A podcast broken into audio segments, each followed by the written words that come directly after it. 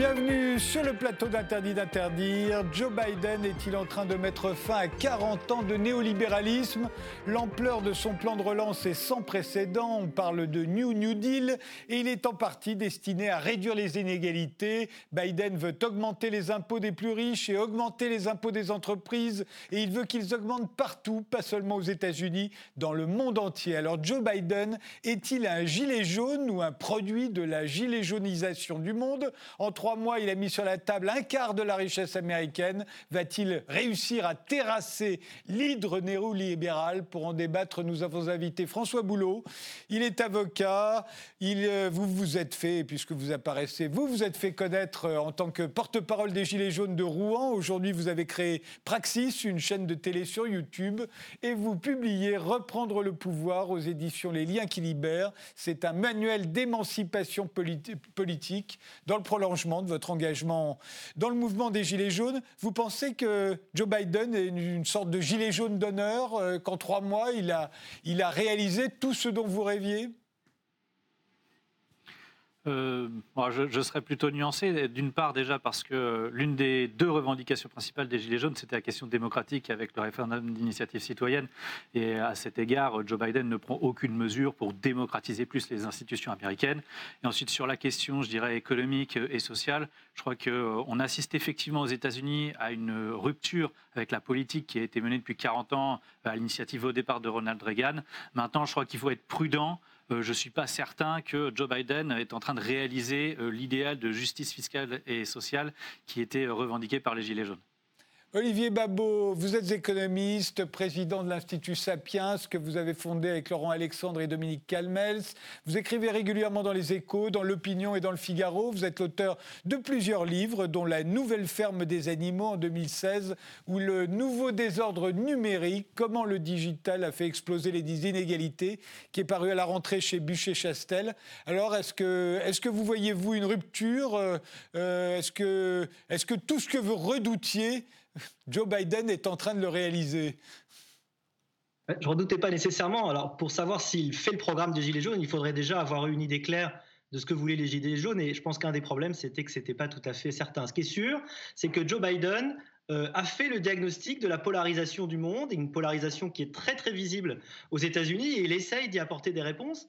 Euh, est-ce que ces réponses euh, vont avoir du succès? On le verra, parce que ça implique des réformes importantes des institutions, une plus grande efficacité de l'État, des investissements en fait, effectivement, qui n'ont pas été faits afin que ça soit plus, plus efficace.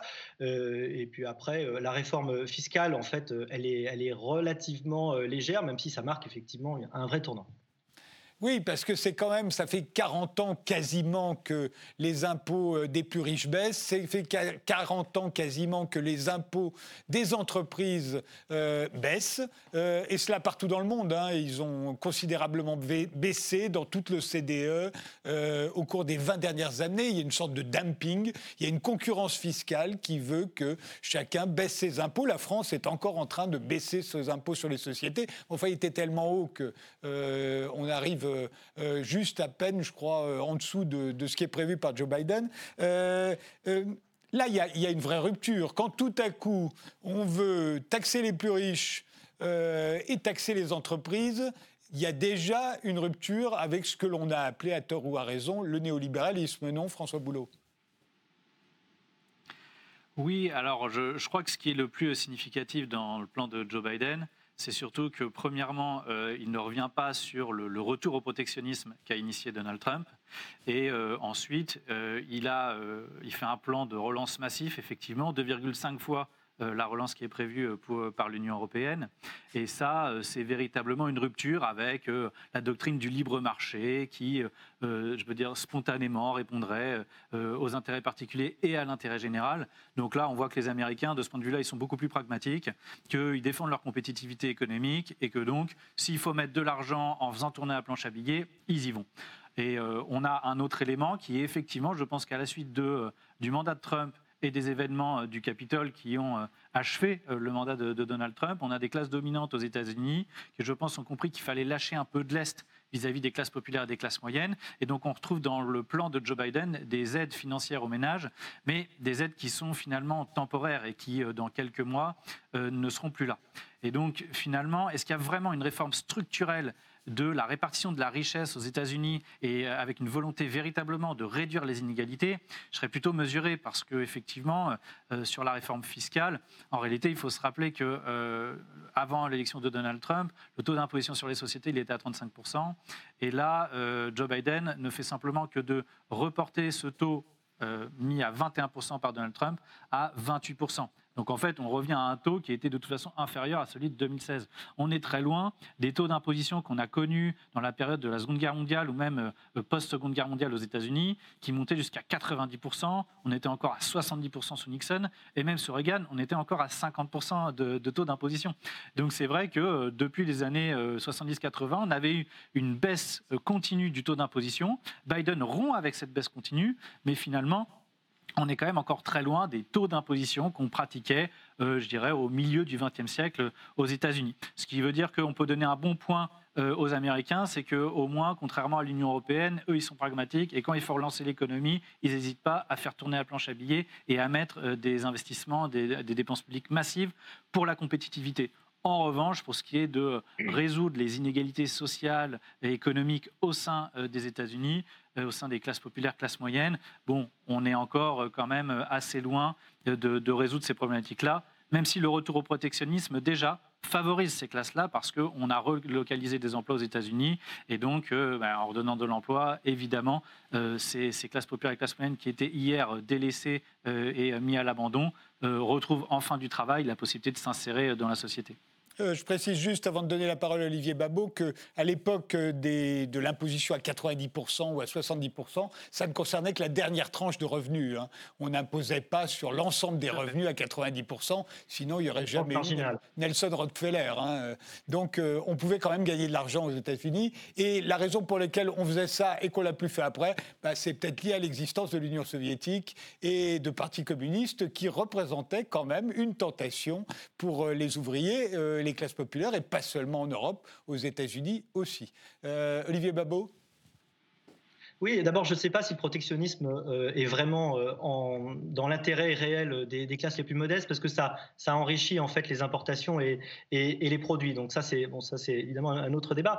Je crois qu'il faut se garder d'évaluer la qualité d'un État en fonction de l'importance de ses prélèvements. Euh, et d'ailleurs, sur l'idée que les prélèvements ont baissé partout, c'est pas le cas. pas le cas en France, par exemple. et il y a un très bon article dans le Financial Times aujourd'hui qui explique justement que la baisse de la présence de l'État l'État est un mythe depuis 40 ans, que ça n'est pas vrai. L'État ne s'est pas retiré, il a, il a changé de forme, il est toujours aussi présent, il est plus présent que jamais, par exemple à travers la politique monétaire, puisqu'il a fini par remettre la main sur la Banque centrale qui finalement euh, fait ce que les, États euh, lui demandent. Donc euh, c'est encore plus vrai en France. Parler de néolibéralisme en France est, une, blague absolument incroyable. Quand on regarde les chiffres, il n'y a jamais eu néolibéralisme. Ça fait 40 ans aujourd'hui qu'on aligne un budget en déficit, de plus en plus en déficit, avec une dette qui ne fait qu'augmenter. Donc il n'y a jamais eu de baisse de dépenses, euh, il y a juste eu malheureusement de l'argent qui est probablement mal, mal employé. Alors quand on parle de néolibéralisme, très souvent, en réalité, euh, on ne sait pas très bien de quoi on parle, et en fait derrière, on parle du capitalisme de connivence. C'est ça probablement l'un des défauts des États-Unis. Il y a un très bon livre de l'économiste euh, Thomas Philippon récemment, The Great Reversal, qui a très très bien montré comment les États-Unis avaient, depuis une vingtaine d'années, abandonné justement eh bien, la concurrence en laissant euh, les concentrations se faire. Évidemment, les GAFA en sont euh, l'expression la plus, la plus ultime. Et euh, c'est évidemment des concentrations qui, nuisent au marché, parce que, contrairement à ce qu'on dit, on ne remet jamais en cause la victoire par chaos sur le communisme du libre marché, de la libre entreprise, dont il n'est même pas question de la remettre en cause. Et ça, finalement, c'est quand même le substrat du libéralisme. Donc peut-être que le tournant de Biden, c'est justement le plus intéressant, c'est pas celui forcément qu'on dit le plus, c'est-à-dire c'est pas forcément le tournant fiscal qui en effet est un peu un retour à ce qui a déjà été fait, mais c'est cette idée qu'on va peut-être enfin essayer de faire pièce aux, euh, grandes plateformes euh, euh, quasi monopolistiques qui se développent, et ça c'est très intéressant. Je, je signale que Trump avait commencé hein, la distribution d'argent New Dealesque. Hein, un, Américain, il a touché environ, enfin, il a eu, reçu directement par virement sur son compte bancaire environ 3000 balles, hein, 3000 dollars. Hein. N'importe quel Américain sans condition de revenu. et ça, ça avait commencé déjà avec Trump. Donc, il ne faut pas imaginer que c'est Biden qui est le Père Noël qui est arrivé après le méchant Trump. C'est pas ça l'histoire. Oui, mais alors il faut quand même préciser qu'en ce qui concerne Biden, euh, il y a 2000 euh, milliards de dollars qui sont destinés aux plus défavorisés hein, euh, et, qui vont être véritablement distribués. Alors là, justement, sous condition de revenus, c'est destiné aux plus défavorisés, c'est véritablement destiné à lutter contre les inégalités. Et puis on sait maintenant qu'il va y avoir un troisième plan. Le deuxième plan, ça concerne les infrastructures qui ont beaucoup vieilli aux États-Unis et depuis longtemps, donc on va réparer les routes. Ça, c'est vraiment l'aspect grands travaux à la Roosevelt, comme le New Deal en 1932 au moment de la Grande Dépression. Et puis il y a une troisième partie qui vient d'être annoncée, qui a fait d'ailleurs baisser la bourse, euh, c'est qu'il y a un troisième plan entre 1000 et 1500 milliards de dollars, là qui va être consacré à la famille, euh, à l'enfance, euh, aux crèches, peut-être même instaurer des allocations familiales. Donc là, ce serait encore une fois véritablement destiné quand même à creuser les inégalités, à rétablir du service public, à, remettre l'État au centre du jeu. On est quand même dans, une, dans un changement d'optique considérable, François Boulot. Bah, j'ai répondu à cette question en disant que je pense qu'effectivement, euh, les Américains sont en train d'être pragmatiques pour relancer la compétition, euh, enfin la compétitivité économique de leur pays. En revanche, sur la question des inégalités, les, mesures que vous évoquez, elles sont plutôt temporaires. Ce n'est pas des réformes véritablement structurelles. Je voudrais répondre à ce que euh, a dit Olivier Babot parce que je, pense qu'il y a plusieurs contre-vérités, ou en tout cas une vision du monde assez réductrice. La première chose, c'est que sur le protectionnisme, on nous dit oui, mais ça élève le, le coût des importations. Mais c'est bien ça le problème en fait. C'est que depuis 30 ou 40 ans, toutes les politiques, elles sont menées euh, avec le prisme du consommateur. Il faut que le consommateur paye moins. Sauf que le problème, c'est que quand euh, vous ne faites pas de protectionnisme, vous êtes en train de détruire l'appareil de production dans votre pays, donc vous n'avez plus de travailleurs. Alors on fait le choix du consommateur et pas celui du travailleur. Sauf que si les gens ne travaillent pas, à un moment donné, ils n'ont plus de pouvoir d'achat. Ils ne peuvent plus acheter les produits, ils peuvent plus euh, acheter les produits importés. Donc ça, c'est la, chose qu'il faut comprendre. Et le retour au protectionnisme, c'est ce qui permet de maintenir le niveau de vie des classes populaires et des classes moyennes. Et la seule solution en réalité, si on voulait véritablement faire le choix du libre-échange, ce serait de compenser, euh, parce que avec des politiques massives fiscale de, redistribution en imposant très fortement les plus riches. Sauf que dans le cadre du libre-échange, on a eu une explosion aussi de l'évasion fiscale. Donc en fait, on est perdant sur tous les tableaux. C'est pour ça qu'un retour au protectionnisme, ça me paraît être une bonne chose. Et en ce sens, les Américains sont en train de montrer la voie.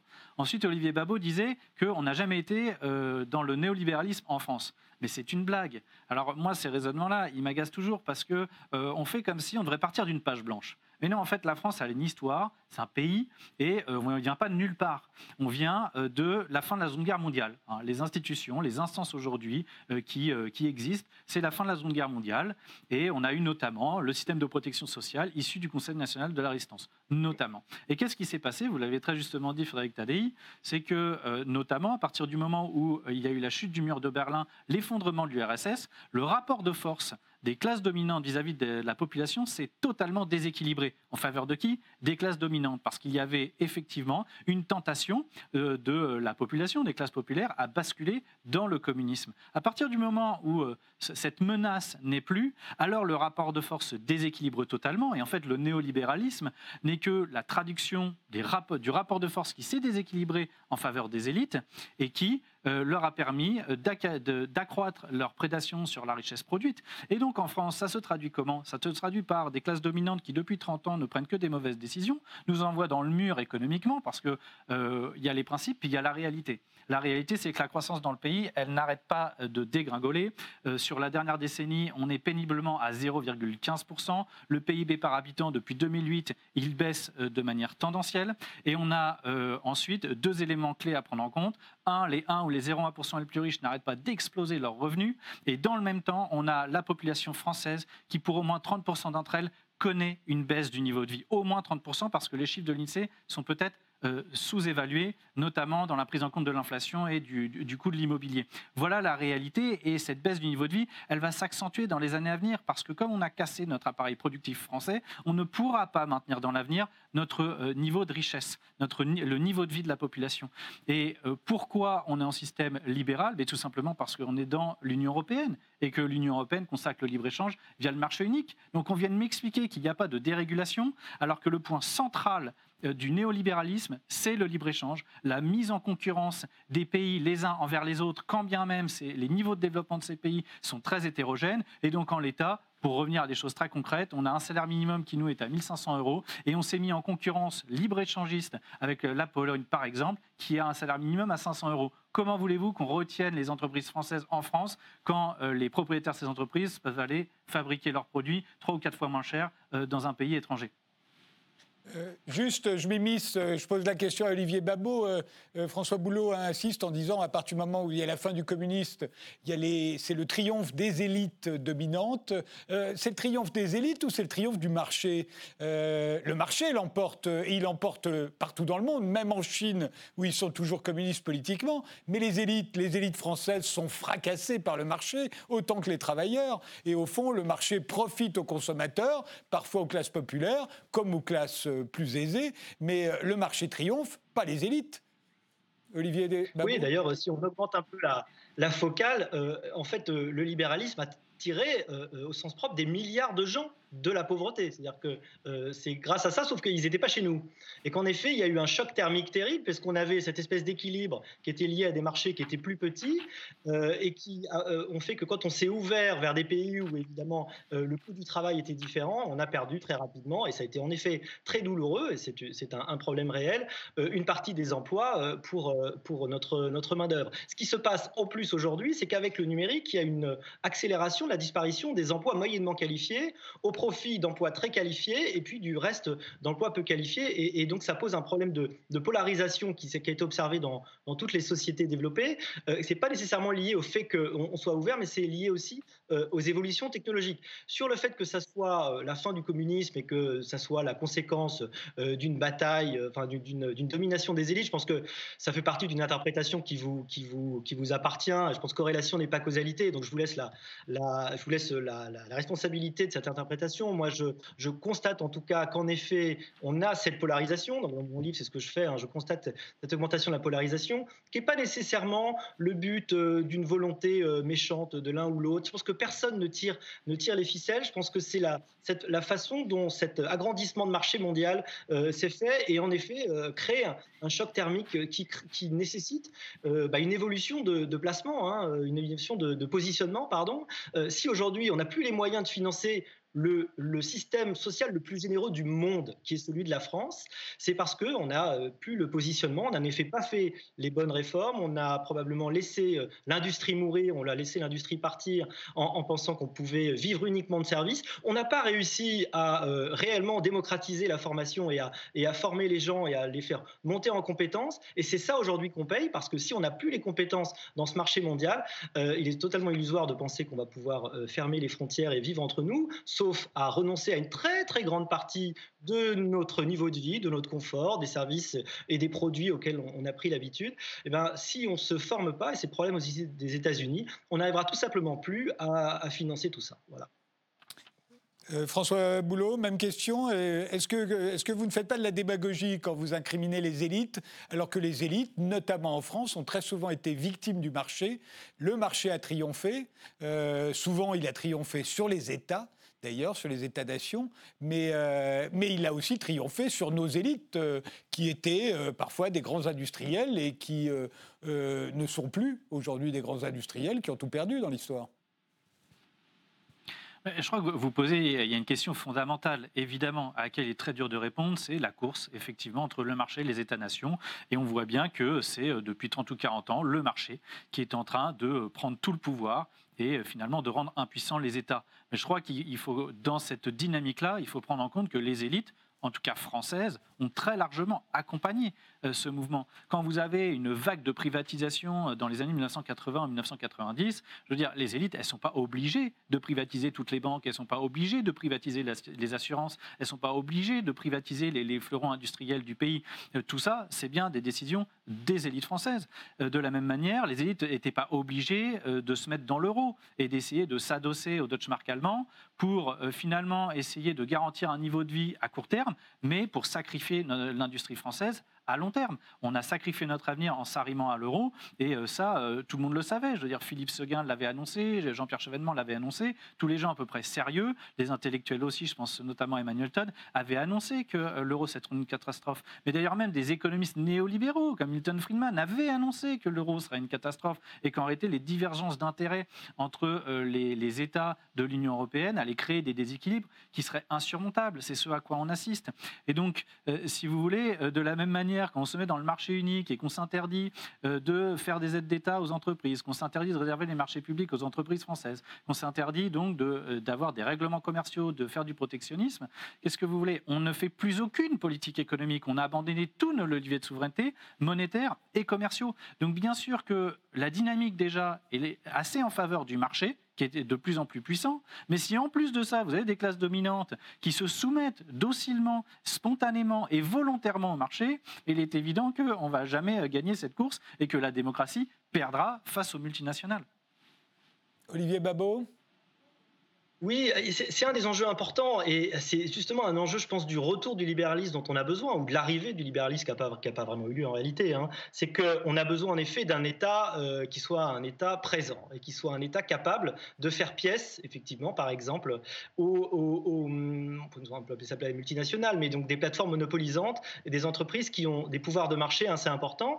Euh, on s'est rendu compte avec cette crise de l'importance d'un État qui soit efficace, par exemple. On s'est rendu compte de la bureaucratisation euh, partie de notre santé, euh, de sa difficulté euh, à s'adapter. Donc euh, l'idée d'un État qui soit plus réactif, plus flexible, plus en prise avec le réel, d'un État aussi qui soit capable de travailler avec le privé. Tenez, il y a un super exemple récemment, c'est la fusée d'Elon Musk, et son travail avec la NASA. Ben, vous savez que c'est Ronald Reagan qui a imputé ça, qui a, impulsé cette, ce changement de travail, ce changement de façon de travailler dans la NASA, qui de plus en plus s'est mise à travailler avec et s'est mis, a mis en compétition, en concurrence des entreprises privées qui d'ailleurs du coup euh, euh, supportent une grosse partie du risque et c'est ça qui fait aujourd'hui le succès assez, extraordinaire qui n'est pas chez nous. Donc non, c'est pas parce qu'on a privatisé. D'ailleurs, les privatisations venaient après des nationalisations. Il faut s'en souvenir. Il faut regarder que dans les entreprises nationalisées, si vous regardez leur bilan, en général, la, plupart du temps, leur, euh, stratégie a été catastrophique parce que l'État est un actionnaire totalement contradictoire qui passe son temps à la fois à prendre beaucoup de dividendes, qui ne sait pas exactement ce qu'il veut, qui veut pas, euh, euh, qui, qui, est très nul pour, euh, pour faire évoluer les entreprises. C'est pas c'est pas à l'État d'avoir ces entreprises. En revanche, c'est à l'État, et ça, c'est vraiment son rôle. Et faut pas confondre libéralisme et anarchisme. Hein. Il faut un État fort, un État capable de, sans doute, d'avoir une stratégie, sans doute, de créer un cadre qui soit, qui permette à chacun d'avoir sa chance et aux entreprises de se développer. C'est l'enjeu aujourd'hui parce que, évidemment, le cadre réglementaire doit euh, évoluer sous, l'effet du numérique, qui fait que les règles, la façon dont la, valeur se capte et se crée ont profondément changé, et c'est une des difficultés. On peut probablement pas faire ça malheureusement au niveau français, et là le niveau européen est très important. Euh, oui, François Boulot. Euh, oui, alors bon, j'entends bureaucratisation, lourdeur de l'État, qu'il faudrait flexibiliser, mais c'est toujours les mêmes poncifs. Il faut arrêter avec ça, comme si l'État ah, était par nature mauvais. Et, et, et, le, marché, et le marché serait formidable. Et le marché serait formidable. c'est toujours les mêmes poncifs qu'on entend. Mais attendez, monsieur, vous, monsieur, vous, vous, les, vous les avez entendus, les soignants? Est-ce que vous les avez entendus, les soignants? Il n'y a pas de moyens. Ils ne sont pas assez nombreux. Moi, j'ai dû aller aux urgences il n'y a, pas longtemps pour accompagner une amie. Il n'y a, même pas de brancard. Il n'y a même pas de brancard aux urgences pour, installer les gens. Monsieur. Il faut s'adresser à l'État s'ils ne sont pas contents c'est pas au marché. Il n'y a aucun marché dans la santé. On a complètement brisé le système. Mais, monsieur. Mais, mais, vraiment, vous, vous, plaisantez Vous n'avez pas compris qu'Emmanuel. Non, mais vous n'avez pas compris qu'Emmanuel Macron avait donné 30 milliards euh, de réduction d'impôts aux 1% les plus riches et que pendant ce temps-là, il a baissé le budget des hôpitaux, de la justice, de l'éducation nationale et que tous ces services là ils sont en train de s'effondrer. Ça n'a pas bougé. La santé, c'est 11% du PIB. Ça n'a pas bougé. On n'a pas descendu. C'est un mythe. Ah oui. C'est un mythe. Et pareil pour l'éducation nationale, on ne dépense pas moins. Ça n'est pas vrai. Santé? Et les besoins en santé, ils n'augmentent pas. Et les besoins en santé, ils n'augmentent pas. Avec le vieillissement de la population et la démographie qui augmente, vous pensez qu'on peut rester à budget constant le PIB, le, PIB, le, en pourcentage du PIB. Donc cette idée qu'on a, on a, on a cassé, on a, on a, on a euh, les, dépenses et qu'on on a été euh, horrible, c'est pas vrai. Et si vous regardez les prélèvements de l'État et la, part de l'État dans le PIB, euh, c'est de plus en plus fort. Donc non, il n'y a, y a, pas, y a pas d'assèchement libéral. Ce, ce, que vous dites est faux. Et en fait, c'est un bouc émissaire facile. C'est pas la solution. Alors, non, mais ce que vous dites, ce que vous dites est faux. Terminez, euh, François Boulot, le raisonnement, parce que quand vous oui. chevauchez, oui, parce que donc une minute et on fait une pause. La, parole m'avait été donnée, c'est assez compliqué de, s'interrompre parce que dans l'oreillette, on n'entend pas très bien. Ce que vous dites est faux parce que vous ne prenez pas en compte la démographie. Voilà le problème. Et je vous invite à aller dans les hôpitaux, aller demander aux soignants s'ils ont trop de moyens ou s'ils en ont pas assez. Le problème, c'est pas la bureaucratisation, c'est juste qu'il n'y a, a, pas de moyens humains et il n'y a pas de matériel. Allez travailler à l'hôpital et puis après, on en reparlera, monsieur. Je vous propose qu'on fasse une pause. Peut-être les 35 heures et l'organisation du travail aussi, voilà. Maintenant, vous pouvez faire la pause. On fait une pause et on reprend ce débat.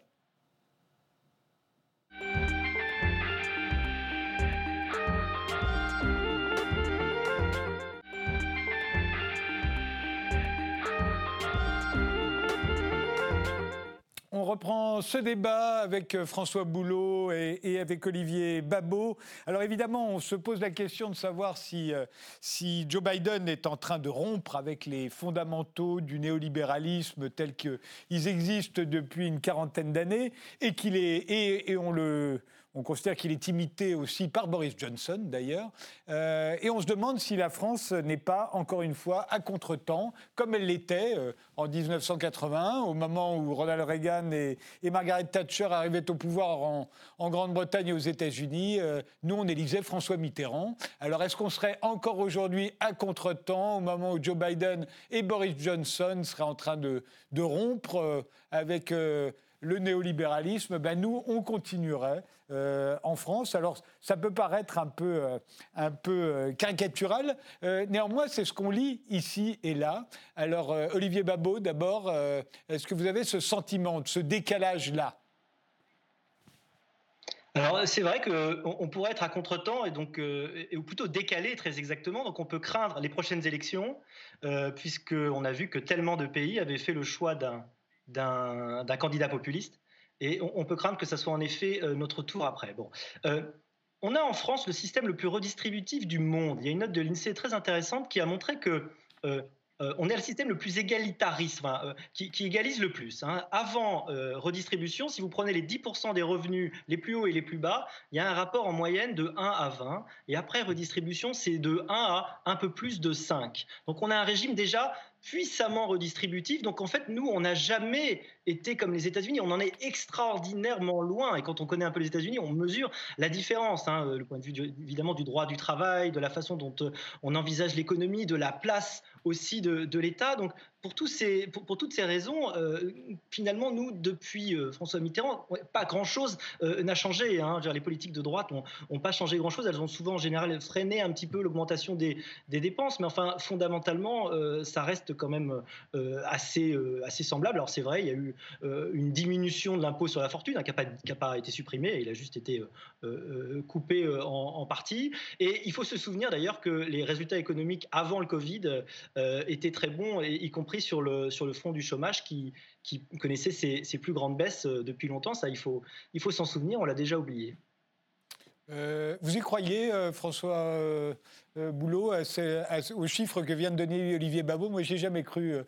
après redistribution de 1 à 5, moi, je connais des gens qui ont des écarts de 1 à 20 après redistribution, après impôt. j'ai toujours trouvé ce chiffre bizarre. D'où sort-il en réalité? C'est une note de l'INSEE que je peux vous donner si vous voulez. Mais euh, vous n'avez pas l'impression de connaître des gens qui ont un écart de 1 à 20 entre, euh, entre même après impôt Les plus hauts et les plus bas, c'est une moyenne. Hein. Alors, on peut dire que comme les Français moyens, toute moyenne est trompeuse. Ouais, ouais. Ce que je veux dire, c'est que, la France représente 30% de toutes les dépenses de redistribution du monde, elle toute seule il faut de temps en temps, euh, il faut se comparer et se rassurer un petit peu, c'est-à-dire voir l'incroyable force et dont on peut se féliciter, hein, la qualité de notre système de santé, le fait qu'on n'a pas trop par rapport à d'autres pays une médecine à deux vitesses quand même, que quand vous êtes modeste, vous avez accès à une médecine de très bonne qualité, que euh, et, sans coût évidemment. Donc là, on est à 1000 km, 1000 années-lumière des États-Unis de ce point de vue-là. Hein. Donc les États-Unis essayent de rattraper un tout petit peu euh, cette différence. Et là, encore une fois, ces, ces absences d'investissement, ces sous-investissements investissement chronique depuis longtemps, notamment dans l'éducation. Mais, euh, mais, vous avez raison, on a le, un grand système de redistribution, mais on a aussi un pays où les inégalités de revenus euh, sont parmi les plus grands euh, également. Et justement, ce système de redistribution est là pour tempérer cet écart. Je n'ai pas l'impression qu'il le tempère autant qu'on le dit, mais il le tempère, ça c'est sûr. François Boulot oui, ben c'est bien. Je, vous remercie parce que c'était mon premier argument, c'est que effectivement la répartition primaire des revenus, elle est l'une des plus inégalitaires dans le monde. Donc heureusement qu'on a un système effectivement assez redistributif. Maintenant, ce qui explique ce, décalage euh, dans, cette réduction des inégalités avec le système redistributif, c'est qu'on compare les 10% euh, les plus pauvres avec les 10% les plus aisés. Sauf que le problème, c'est que euh, la concentration des richesses, ça se fait surtout dans les mains des 1% et même des 0,1%.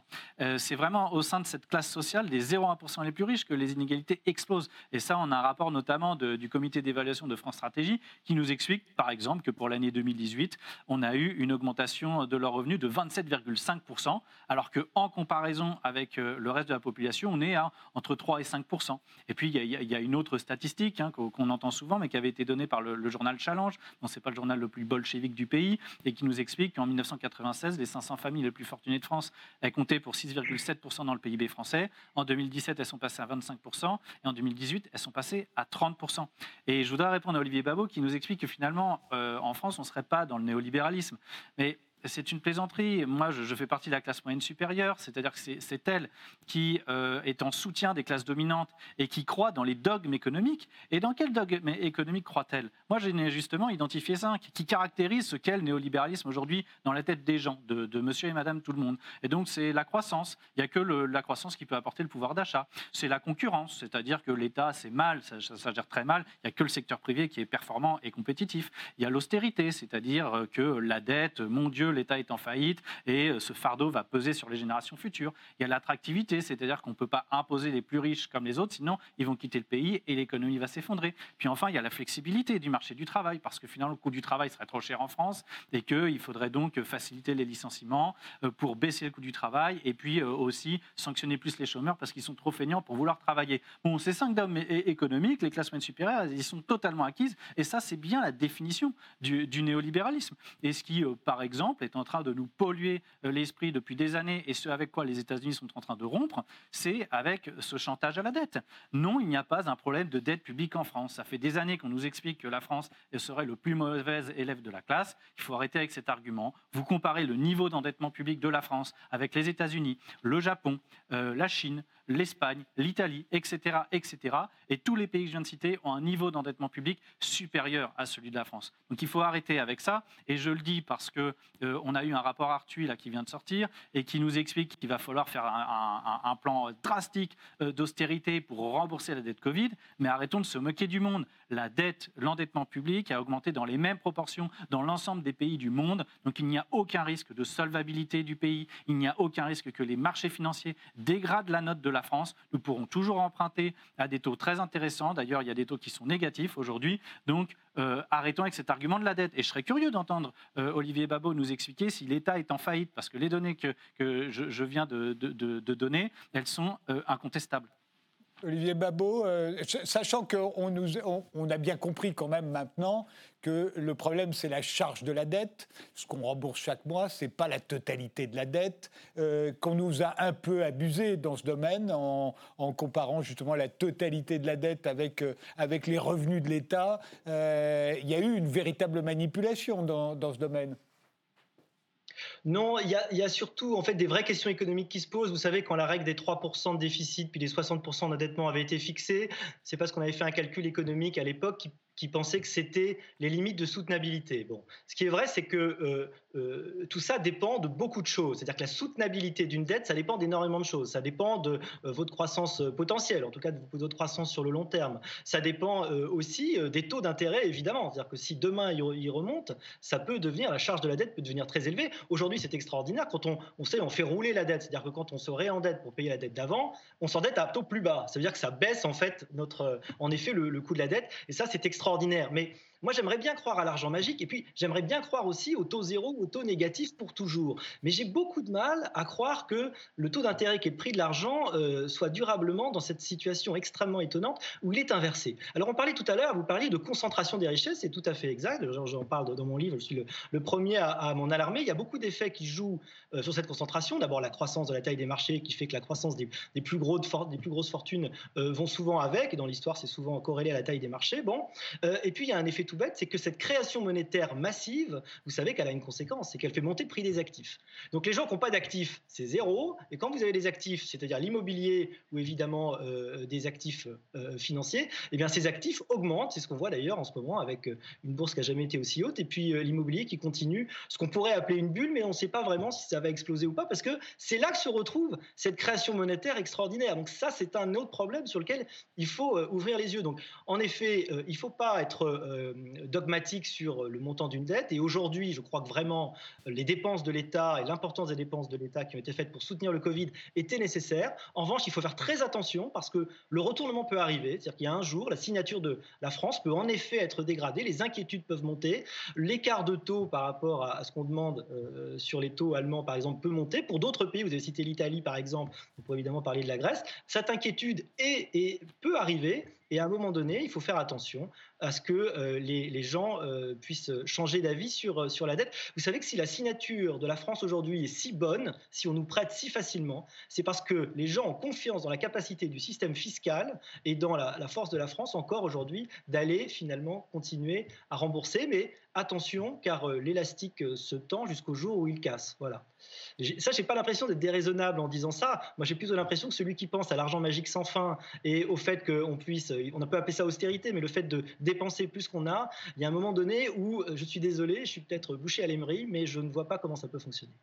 Mais euh, il faut quand même rappeler que la charge de la dette a beaucoup baissé depuis 30 ans, même si la dette, elle, a augmenté. Mais comme on est un pays, qu'on ne mourra pas, euh, et bien effectivement, on peut faire rouler la dette, comme vous l'avez dit, c'est-à-dire qu'on peut continuer de s'endetter pour rembourser la dette, puisqu'il y aura toujours quelqu'un qui paiera à la fin euh, et qui paiera la charge de la dette, en espérant que la charge de la dette va continuer de baisser et pas d'augmenter si on augmente les, taux d'intérêt. Voilà, quand c'est plus clair, c'est mieux de le dire. Mais est-ce que François Boulot... C'est le budget de la justice. Hein, hein? Voilà, il faut savoir. Hein chaque année, c'est huit fois le budget de la justice, la charge de la dette. Voilà. Donc la dette, c'est rien. Il y a quand même euh, des taux d'intérêt à, payer de temps en temps. Et François Boulot, est-ce que ce ne serait pas mieux aussi et, d'arrêter la démagogie et de dire par exemple que les gens se sont considérablement, les, milliardaires, les ultra-riches, les 1%, se sont considérablement enrichis pendant la crise du Covid? Non, c'est juste qu'un certain nombre de valeurs financières et de biens immobiliers ont augmenté. Ils n'ont pas gagné de l'argent, euh, comme, on, comme on, le lit euh, à tort et à travers, comme s'ils avaient euh, amassé de l'argent sous des matelas.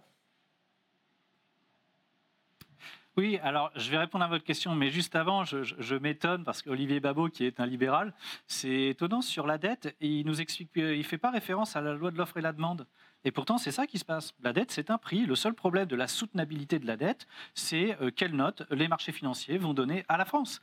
Et dans ce cadre-là, évidemment, les marchés financiers tiennent compte du marché mondial des dettes publiques et donc fixent en fonction des santé euh, économiques respectives des différents pays. Donc quand tous les pays augmentent en même temps leur endettement public dans les mêmes proportions, eh ben, la loi de l'offre et de la demande fait que votre note, elle n'est pas du tout dégradée, vous êtes toujours dans les mêmes niveaux. Ça, c'était euh, la première chose. La deuxième, pour répondre à, votre, à votre question, en fait, vous faites référence euh, à la, à la création monétaire, au quantitative easing, hein, qui est pratiqué par la Banque Centrale Européenne. Et effectivement, c'est un énorme problème que nous avons où des liquidités immenses inondent les marchés financiers, ce qui crée des, bulles, ce qui crée une inflation des actifs, effectivement financiers, mais aussi immobiliers. Alors les actifs financiers, c'est ce qui valorise énormément le patrimoine de ces milliardaires. Et puis euh, l'inflation de l'immobilier, bah, c'est ce qui fait euh, en particulier que le, niveau de vie baisse pour une partie de la population parce que les logements coûtent de plus en plus cher. Toujours est-il que, euh, par conséquent, on est dans une situation abracadabrantesque parce qu'on a des économies qui ont été mises à l'arrêt ou en tout cas qui ont subi d'énormes restrictions et donc on a connu des récessions historiques. Et dans le même temps, on a les marchés financiers qui, eux, euh, n'arrêtent pas de s'envoler. Euh, donc, évidemment, ça, ça ne va pas durer. Il y a un moment ou un autre, euh, il va falloir que les vrais prix, en fait, soient donnés. Et comme les, actifs réels dans la société sont totalement décorrélés, des masses d'argent colossales qui circulent dans les marchés financiers, la chute, elle va être terrible. Et là, je, pose la question aussi à Olivier Babot, parce qu'il il occulte le débat sur l'Union européenne. Mais finalement, le quantitative easing que vous critiquez, moi, je suis d'accord avec vous. Mais alors, qu'est-ce qu'on fait? Parce qu'on n'a pas eu le choix. Après la crise grecque, pour sauver l'euro, on n'a pas eu le choix que de faire le quantitative easing. Ça veut dire qu'aujourd'hui, on fait de la création monétaire, on fait tourner la planche à billets pour sauver l'euro. C'est pour ça qu'on le fait. Donc, on a inversé, en fait, le, fait que l'euro est un instrument et pas une fin en soi. Donc on fait quoi? On garde l'euro parce que pour garder l'euro, il faut continuer à faire la planche à billets, ce qui va créer les bulles financières sur les actifs et, euh, l'inflation de l'immobilier. Où est-ce qu'on sort de l'euro? Moi, c'est une question que je voudrais poser parce que en l'état, euh, on est euh, pris dans un, cycle infernal dont on n'arrivera pas à se, sortir. Et en plus de ça, dans l'euro, on a une certaine politique économique qui nous est imposée par euh, l'Union européenne, par la Commission. Et vous le voyez, même le Fonds monétaire international est en train de dire attention, attention, les instances européennes, vous n'êtes pas en train de relancer assez fort vos économies. Vous allez subir 50% de plus de séquelles, d'effets négatifs de la crise du Covid et de la crise économique qui arrive par rapport aux autres pays. Donc moi, j'alerte. Dis que l'Union européenne, euh, là, est véritablement pourrait sortir de l'histoire, être balayée et prendre un retard considérable. Et notamment, on a vu que les orientations économiques qui étaient prises nous ont fait totalement passer à côté de la révolution numérique. Euh, Ce n'est pas seulement l'évolution technologique qui a fait qu'aujourd'hui on est dépassé par la Chine et les États-Unis, c'est simplement parce que l'Union européenne qui était là euh, pour nous défendre dans le cadre de la mondialisation, pour défendre notre appareil productif, pour créer aussi des géants capables de concurrencer les, les Américains et les Chinois, bah, l'Union européenne, elle a totalement failli parce qu'elle ne se base pas sur la coopération, mais sur une compétition sauvage et déloyale. Et ces questions-là, euh, je veux dire, au-delà de néolibéralisme, libéralisme, etc., ou de bureaucratisation de l'État, c'est ces questions-là qu'il faut poser. C'est comment on fait pour créer de la valeur dans notre pays, pour garantir le maintien du niveau de vie de la population je partage ce diagnostic, évidemment, hein, euh, sur cette incapacité de l'Europe. Alors, je ne sais pas à quoi l'attribuer. Est-ce que c'est euh, pas justement un manque de, coopération, sans doute, entre les pays? C'est vrai que les histoires euh, sont très très longues, qu'on a des, des, cultures qui sont très très différentes. On est très très très loin, évidemment, des, États-Unis où il y a quand même une, une certaine homogénéité. C'est tout à fait vrai. On a loupé tous les tournants. On est en train de louper et de ne pas posséder toutes les sources des richesses et de souveraineté à terme. C'est extrêmement inquiétant. Les biotechnologies, l'intelligence artificielle, en effet tout ce qui est euh, euh, lié à la santé, euh, c'est des choses qu'on va devoir acheter demain et qui vont devoir et qu'on va probablement devoir payer bah, au prix que voudra bien nous faire le, vendeur. C'est très inquiétant parce qu'on n'a pas encore parlé réellement de, souveraineté, mais c'est bien ça la question. C'est dans ce monde qui est en train de naître, quelles sont les conditions, et je crois qu'avec le Covid, on s'en est aperçu, quelles sont les conditions pour qu'on soit encore capable de prendre nos, propres décisions. Et on a bien vu que c'était extrêmement difficile, même quand l'Europe a essayé de s'y mettre, il l'a fait, l'a fait pour les vaccins de façon très maladroite.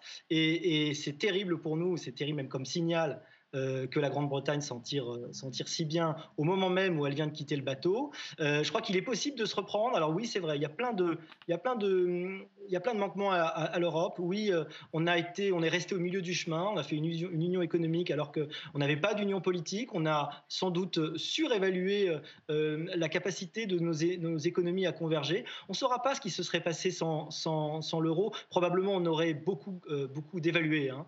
les dévaluations, c'est pas toujours drôle, hein, surtout pour les gens qui, avec une augmentation très très forte de, vos importations, et puis euh, du prix des importations, euh, avec derrière euh, des, effets sur les exportations qui ne sont pas sûrs. Ce qui est certain, et comme vous aviez tout à fait raison de le dire, c'est qu'il faut essayer de déterminer les conditions de la prospérité à terme. Bon. Et ces conditions de la prospérité, qui font aussi qu'on va continuer à nous prêter, c'est la capacité à continuer à générer de la valeur, avoir des entreprises qui vont gagner des marchés à l'étranger, qui vont vendre des produits et des services qui, sont, euh, qui ont de la plus haute valeur possible. Et pour ça, on doit miser évidemment sur notre système de formation, sur notre capacité à coopérer, sur les, rapports entre euh, l'État et le privé, la capacité à, financer euh, des recherches et donc avoir une vision stratégique de ce qui se passe. Et je crois que c'est vraiment ça qui nous a manqué jusqu'à présent en Europe.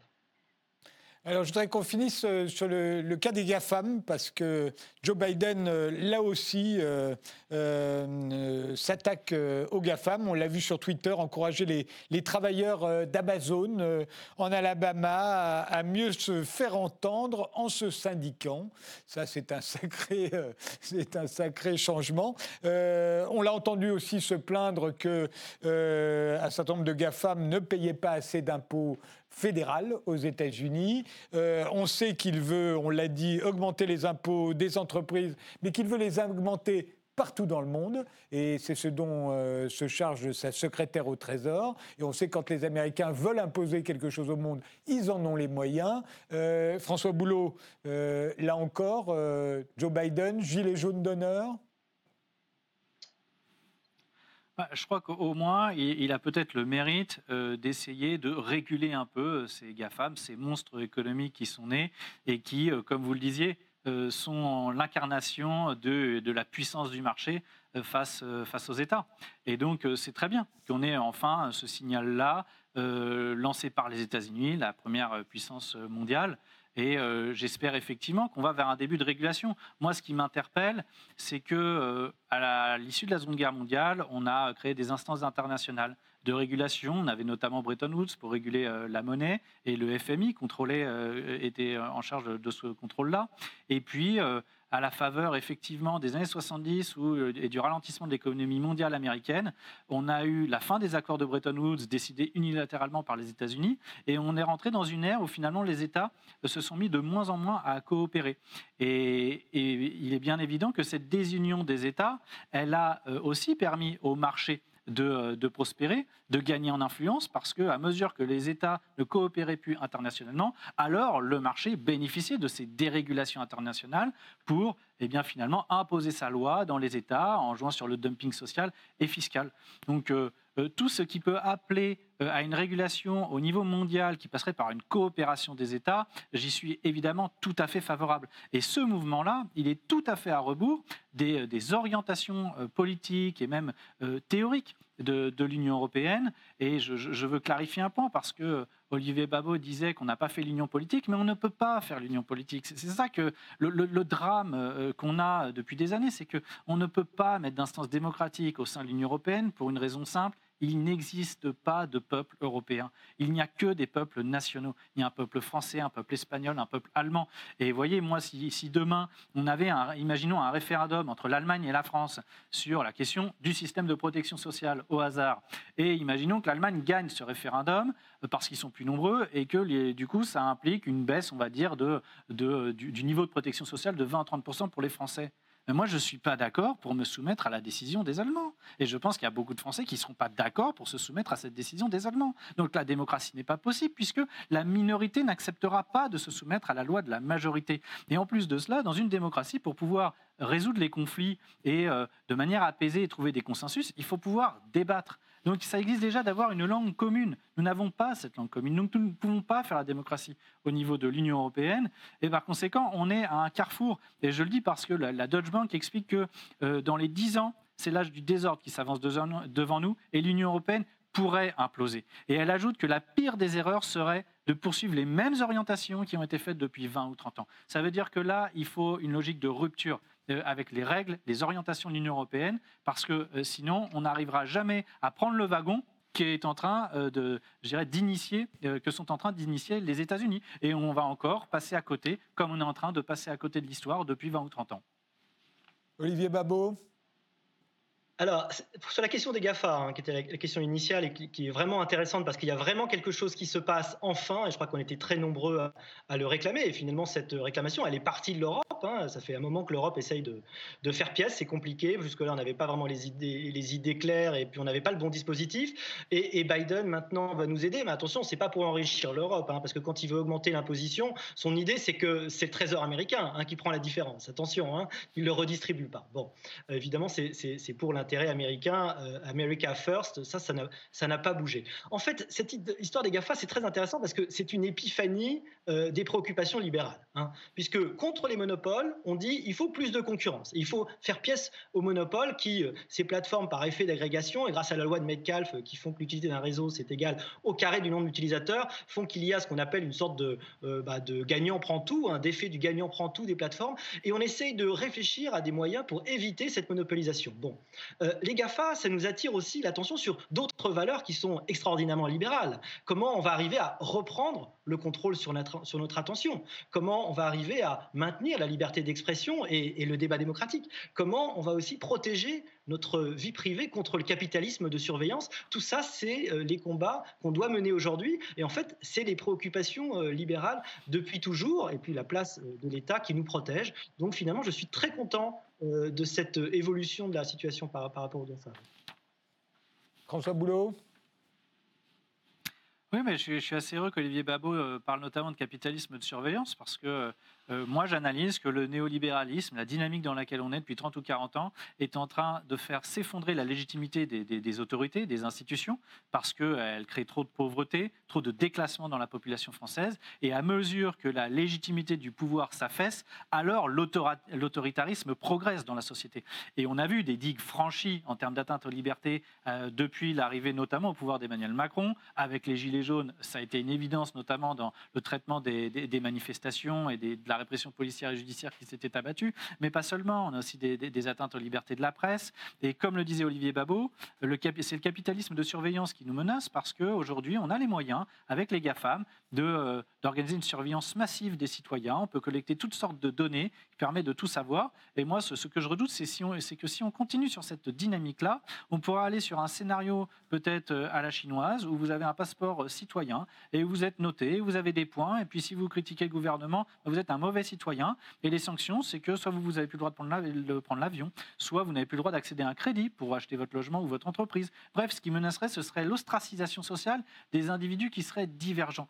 Et je crois qu'on ne pourra pas résoudre cette question-là autrement qu'en changeant les orientations économiques, qu'en remettant de la justice fiscale et sociale, pour, pour dire les choses simplement, de l'équité, qu'à nouveau les gens aient l'impression que la rémunération se fait véritablement au mérite et euh, non pas euh, suivant des, privilèges et des accointances et des, logiques de réseau et d'entre-soi qui minent la, légitimité du pouvoir. Et euh, je crois qu'il faut absolument sortir de, de, cette spirale qui est mortifère et rompre avec le néolibéralisme pour sauver la liberté. Ça, je crois que c'est peut-être l'une des urgences les plus grandes aujourd'hui dans notre pays. Rompons avec le néolibéralisme parce que sinon, demain, nous nous retrouvons vraiment sous une forme très autoritaire, pour ne pas dire totalitaire, dans notre pays. Olivier, dernier mot oui, moi j'ai le sentiment, je suis content qu'on termine par là, que en fait derrière des étiquettes qui sont souvent trompeuses, en fait on est assez d'accord euh, et on est assez convergent sur euh, euh, cette idée que le grand danger aujourd'hui, c'est cet affaiblissement terrible des régimes représentatifs, des régimes des démocraties libérales, en fait, face à des démocraties ou des, régimes illibéraux dont on voit bien qu'ils ont accumulé beaucoup de points positifs pendant la crise. Ils, ont, ils arrivent à démontrer une capacité stratégique, une capacité d'anticipation, une capacité de réaction que malheureusement les les vieilles démocraties euh, délibératives euh, ont du mal aujourd'hui à apporter. Donc le grand enjeu de ce début de siècle-là, c'est d'arriver à euh, avoir un régime représentatif qui regagne effectivement en légitimité, en vision stratégique, en capacité à organiser les choses, afin qu'il démontre plus que jamais qu'il est un, régime qui peut continuer à, bah, faire pièce à des régimes plus, plus, plus autoritaires. C'est ma grande préoccupation effectivement aujourd'hui. Et on voit bien que bah, c'est le thème de la liberté dont il est question. C'est on va conserver la liberté de l'individu. Et ça, c'est la première, évidemment, des, convictions, la première des valeurs chez les libéraux. Je vous remercie tous les deux d'avoir participé à cette émission. Merci de nous avoir suivis et rendez-vous au prochain numéro.